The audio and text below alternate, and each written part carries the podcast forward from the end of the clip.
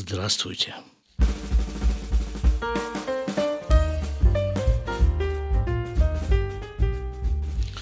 Триста пятьдесят третий выпуск подкаста из Израиля.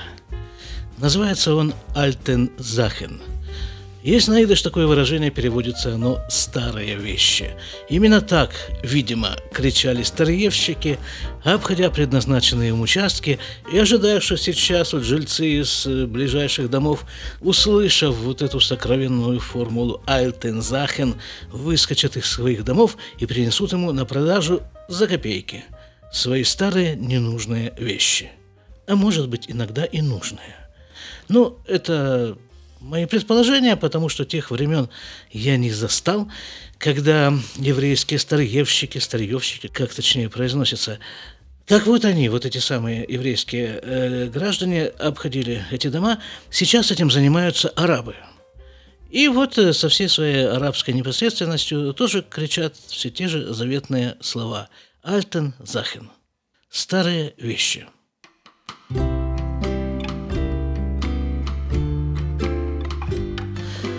Дело в том, что мой сын, один из моих сыновей, чтобы они были все здоровы, он получил э, в Ешиве э, такую работу, домашнее задание.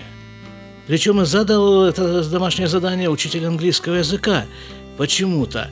Но тем не менее, Э, в школах израильских вообще принято проводить в определенном классе, а он учится у меня в девятом классе, видимо, там это и принято делать, такую вот работу.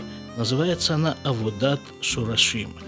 То есть э, Авода – это работа, Шурашим – это корни. Нужно исследовать свои корни, от, откуда ты взялся. То есть вот твоя семья, вот твои родители, вот родители их родителей и так дальше, несколько поколений. Он должен предоставить работу к определенному сроку, а срок этот уже близится, работу эм, до своей бабушки и написать 600, по-моему, слов он должен написать на английском языке. И вот он взялся довольно основательно за это дело.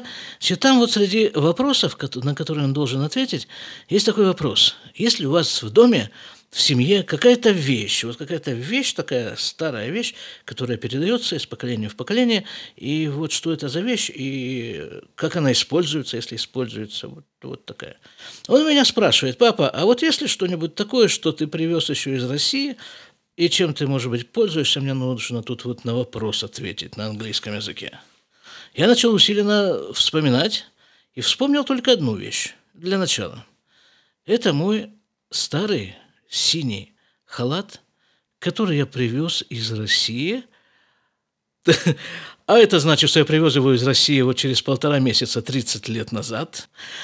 А вообще-то он не совсем мой, этот халат. Он принадлежал еще моему папе. Сейчас э, небольшой подсчет. 37. То есть этому халату как ни крути, и как ты его не верти, этот халат, и как ты его не одень, ему что-то получается порядка 40 лет, как минимум. 40 лет халату, да, представляете, как он выглядит?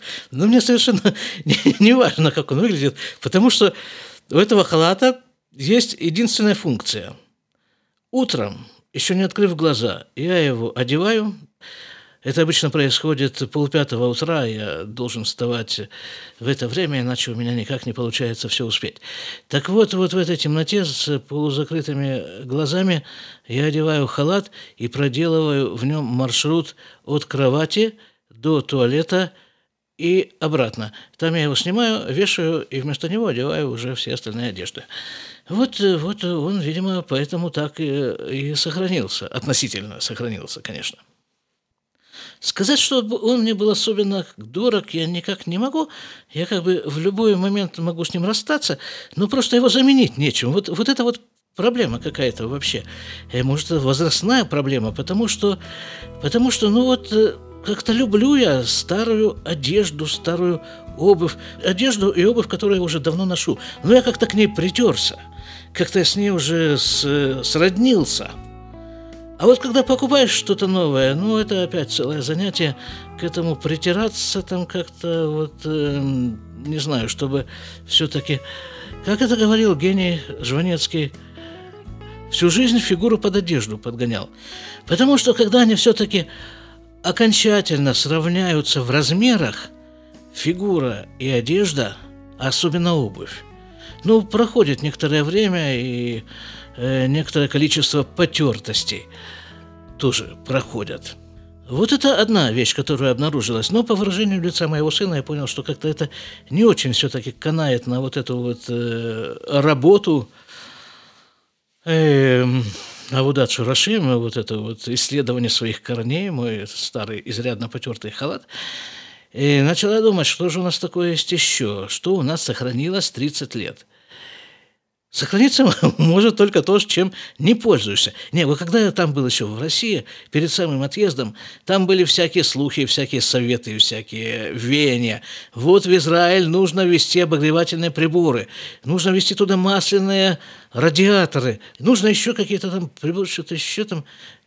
Я не помню, привез ли я что-то из вот этого вот всего, ну, естественно, выяснилось по приезду в Израиль, что ничего подобного сюда вести не нужно.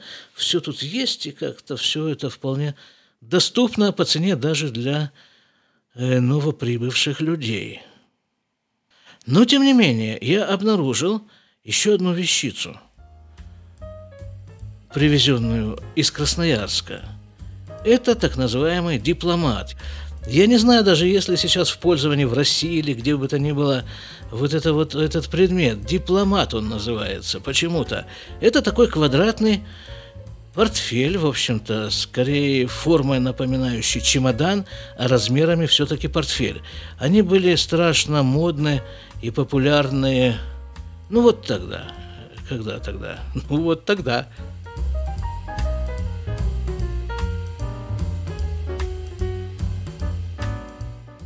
40 лет назад, скажем, наверное.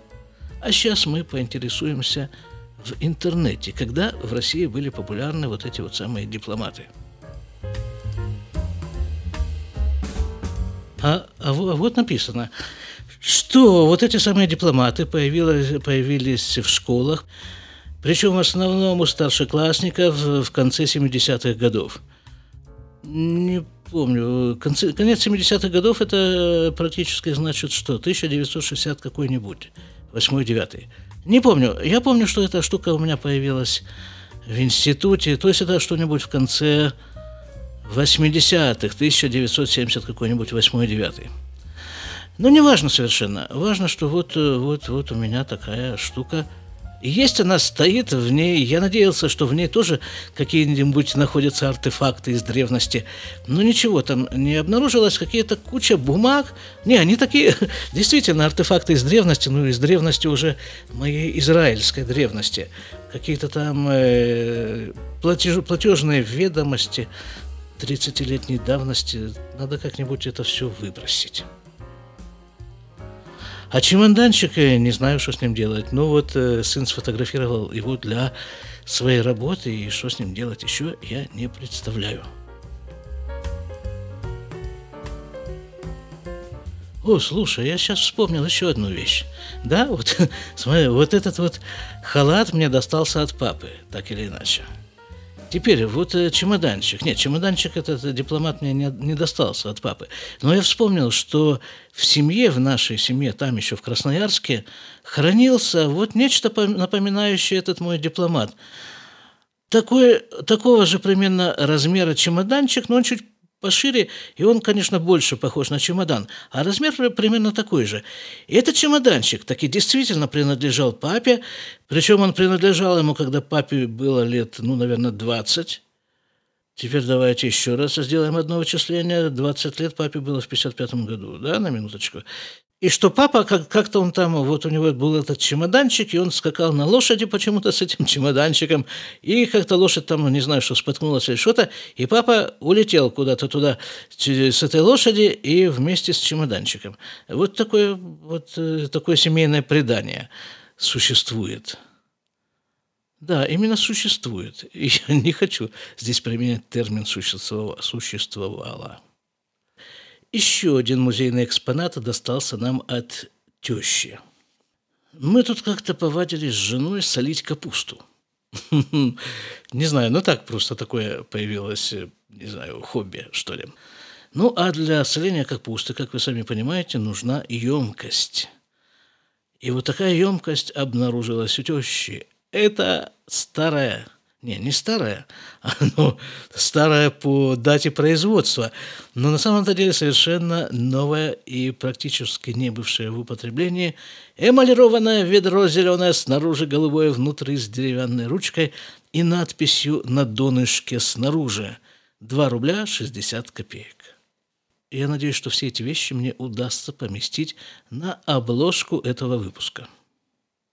Вот теперь капуста солится по всем правилам – и даже в емкости той эпохи, когда она, в общем-то, и солилась у нас в Красноярске.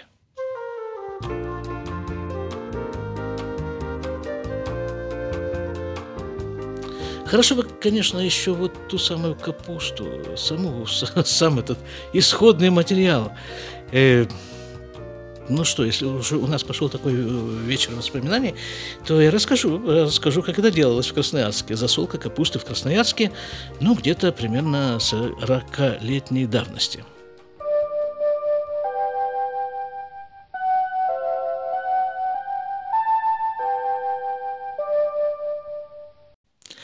Итак, у нас была машина. «Жигули», естественно. Когда подходило время засолки капусты, это должно было быть где-то перед наступлением зимних холодов, то есть, ну, в сентябре, что-нибудь там, в первой половине октября, когда вот такие массовые начинались заготовки засолки капусты. И вот мы на машине выезжали на промысел. Это обычно было где-то, где-то это было, ну, в пятницу, наверное. Нет, в пятницу это был рабочий день, да? Нерабочие дни были суббота-воскресенье. Ну, в один из вот этих нерабочих дней. Утром мы выезжали на машине, и наша цель была запеленговать какую-то грузовую машину, в кузове которой виднелись вилки капусты. И вот, найдя такую машину, мы уже следовали за ней. Просто вот так. Если бы у нас была сирена, было бы, конечно, проще, но мы без сирены следовали за этой машиной, и вот она подъезжала, заезжала в какой-нибудь магазин. И тут же быстренько, быстренько, быстренько к ней сгребали, подбирались другие машины и всякие люди безмашинные. И прямо из кузова, не занося в магазин, эта капуста, ну, как правило, э, два-три человека, там, четыре, э, залазили туда прямо в кузов, как правило, среди них был я, а остальная, значит, семья была внизу с мешками, и вот я оттуда сверху я им эти вилки в эти мешки сам и сбрасывал, сбрасывал, сбрасывал, набивались мешки, количество мешков я уже не помню, но капусты, которую мы покупали вот так за один раз, она была как раз, ее вот только вот срезали с поля, они как срезали, привезли, и она еще вот, по-моему, пропитанная росой этого поля. Прохладно было уже, а она такая мокрая, но все равно было как-то так здорово запоминающаяся. Да, так вот, э, что, мы набирали этой капусты, наверное, килограмм 120-150, вот так на одну засолку, на зиму. Там были, а, в магазине были уже такие специальные весы, такие вот, ну, для взвешивания больших каких-то относительно количеств. Взвешивали, платили, стоило на копейки, потому что это был самый-самый сезон. Не помню, ну, действительно, копейки. Везли ее домой, и там начинался сам процесс. Процесс включал в себя несколько этапов, несколько таких эм, МДОТ, как это сказать-то. Ну, у каждого была своя Тавкид, опять-таки, ну, смотрите, что делается 30 лет в Израиле. Обязанность, так скажем, да. Вот папа. Папа, э, была у нас такая вот специальная такая доска, специальная для шинкования капусты. Как-то я вспоминал этот случай в разговоре с моим братом, который живет еще в Красноярске до сих пор. И вот я ему говорю, помнишь, как мы резали капусту? Он меня поправил. Капусту, брат, не режут, капусту шинкуют. Так вот, была у нас специальная доска такая для шинкования капусты, такая с бортиками. Вилок капусты, туда как раз средний вилок вполне укладывался между этими бортиками. А посреди доски было, наверное, три этих лезвия таких. И длиной она была, ну, наверное, с сантиметров 80. а может быть 60. Ну, что такое. В общем, один конец этой доски упирался в стену, другой папе в живот. Он говорил, я помню, что вот для чего, оказывается, нужен живот. Под углом располагалось приспособление, и она вон там натирала ту самую капусту. Но мамина задача была предварительно эту капусту взвесить, потому что социализм – это учет. Взвесить, э, скажем, там 3-4 вилка капусты, которые вот сейчас вот в работе, в процессе, чтобы знать, какое количество соли туда надо положить. А соль должна быть крупная, серая. Моя задача, насколько я помню, на это настрогать морковку. Но морковка у нас уже строгалась, там было у нас такое электрическое приспособление, какое-то для нарезки этой морковки. Ну, вот нужное количество морковки, нужное количество соли. И когда уже капуста была настрогана, на столе высилась, на кухонном столе это все происходило, такая гора капусты, туда добавлялась соль, туда добавлялась морковка, все это перемешивалось, и так вот ее так сж... как это называется, жамкалась. Есть такое русское слово? Или тоже пошел какой-то суржик. И вот это все вот так вот там, да. И потом, и потом это все в тару. А тара служила у нас, конечно, уже не ведро, а служила такой, тара такая цистерна металлическая. Потом была такая специальная палка металлическая такая. На эту палку металлическую прикручивалась каким-то образом пробка от бутылки шампанского – и вот этой вот э, пробкой, вот этой палкой, время от времени она протыкалась, вся эта капуста, до дна, до основания. Через несколько дней, когда уже газы практически перестали выделяться из капусты, тогда она уже переносилась на место своего постоянного жительства, то есть в сарай, в деревянную бочку. Но для этого уже должны были бы быть морозы. И она там должна храниться при минусовой температуре. И вот самое, что ни на есть капуста – соленая. И это вот когда ее оттуда, вот из этого сарая, с крупицами льда, с такими лединками приносишь домой, такую вот в тарелочку, и так вот э, сверху ее э, таким вот э, маслицем, этим самым семечковым, как он называет, подсолнечным, да, полить. Причем желательно использовать то масло, которое прислали нам с Украины – из обжаренных семечек, оно с таким запахом такой, да, вот туда, вот туда маслица, и посыпать это все, вот эту вот все композицию посыпать брусникой. Вот такой же вот э, с мороза ягодками брусники красными на вот этой вот желто-зелено-красной капусте. А! А я еще говорю, что ностальгией не страдаю. Не, я иногда страдаю, но исключительно пищевой какой-то ностальгией, кулинарная ностальгия у меня почему-то иногда подкатывает. Но быстро проходит.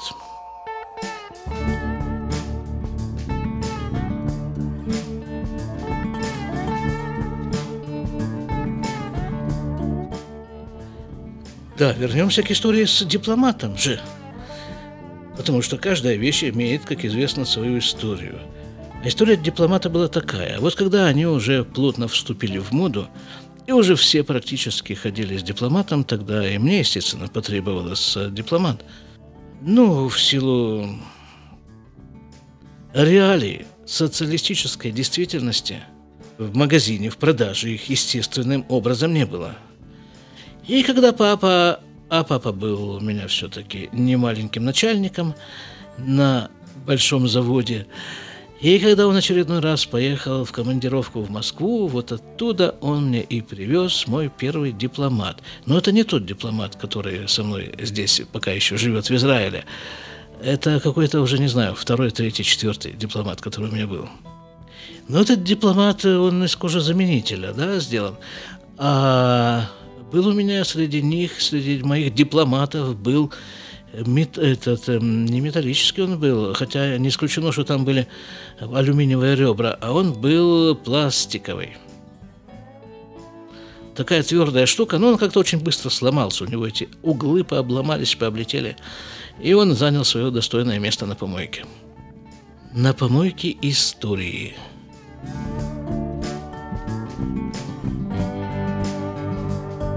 такая фраза вдруг закралась, где-то выскользнула из-под подсознания. Фраза такая, что время, в котором ты живешь, на самом-то деле определяют вещи, которые тебя окружают. Я совершенно недавно познакомился с одним человеком. Он приехал в Израиль где-то лет 35 назад примерно. И вот у него есть такое хобби. Он собирает вещи из прошлого. Из своего прошлого. Ну, например, он показал мне полку с книгами. Полка с книгами, вроде бы ничего особенного. Но он мне рассказал, что эти книги он находит, выписывает откуда-то там сейчас, и он подбирает именно вот те книжки, которые были у него на полке в детстве, в юности, именно вот в тех вот переплетах, чтобы все было точно. Но самое трогательное, трогательная может быть вещь, которую я там увидел, это было вот что. Это был советский почтовый ящик. Я не представляю, какие почтовые ящики сейчас в России. Почтовые вот те, в которые бросается письмо. Собственно, кто сейчас уже бросает какое письмо куда бы то ни было. Но вот в те времена это синяя такая коробка, да, с прорезью для писем, и эта прорезь закрывается таким специальным козырьком – на передней стенке герб Советского Союза. Собственно, что меня поразило в этом во всем больше всего, поразила моя реакция на этот синий почтовый ящик. Я не знаю, что там во мне включилось, какие механизмы, но я его чуть ли не облизывал. Я его трогал, все эти его шершавые бока, все эти потертости, вот этот герб Советского Союза такой шершавый. А уж сколько раз я поднимал и опускал козырек над прорезью для писем. И вот хотелось заглянуть туда внутрь, а не лежит ли там случайно мое письмо, отправленное, не знаю кому, может быть, самому себе. Я спросил его, моего нового знакомого, а что, зачем он это делает? Он говорит, ты понимаешь, вот я сам уехал оттуда в Израиль 35 примерно лет назад. А теперь я хочу поднять за собой в Израиль, это именно так говорится на иврите, поднять. Тот, кто приезжает из какой бы то ни было страны в Израиль, на иврите говорят «оле», то есть он поднимается в Израиль. Так вот он говорит, теперь я хочу поднять за собой в Израиль тот пласт прошлого, с которым я связан посредством вот этих вещей. Статуэтка Венеры Милосской, которая стояла у его бабушки на столе, люстра, которая висела у его бабушки, и много-много-много-много-много всяких вещей. А постепенно, в процессе записи этого выпуска, вплотную надвинулась одна очень знаменательная дата. 29 января исполнится 30 лет моего проживания в Израиле. 30 лет. Без малого полжизни. И многие из тех вещей, которые я приобрел в Израиле и к которым так или иначе привязался – тоже постепенно смещаются в категорию Альтен Захен. Старые вещи. До свидания.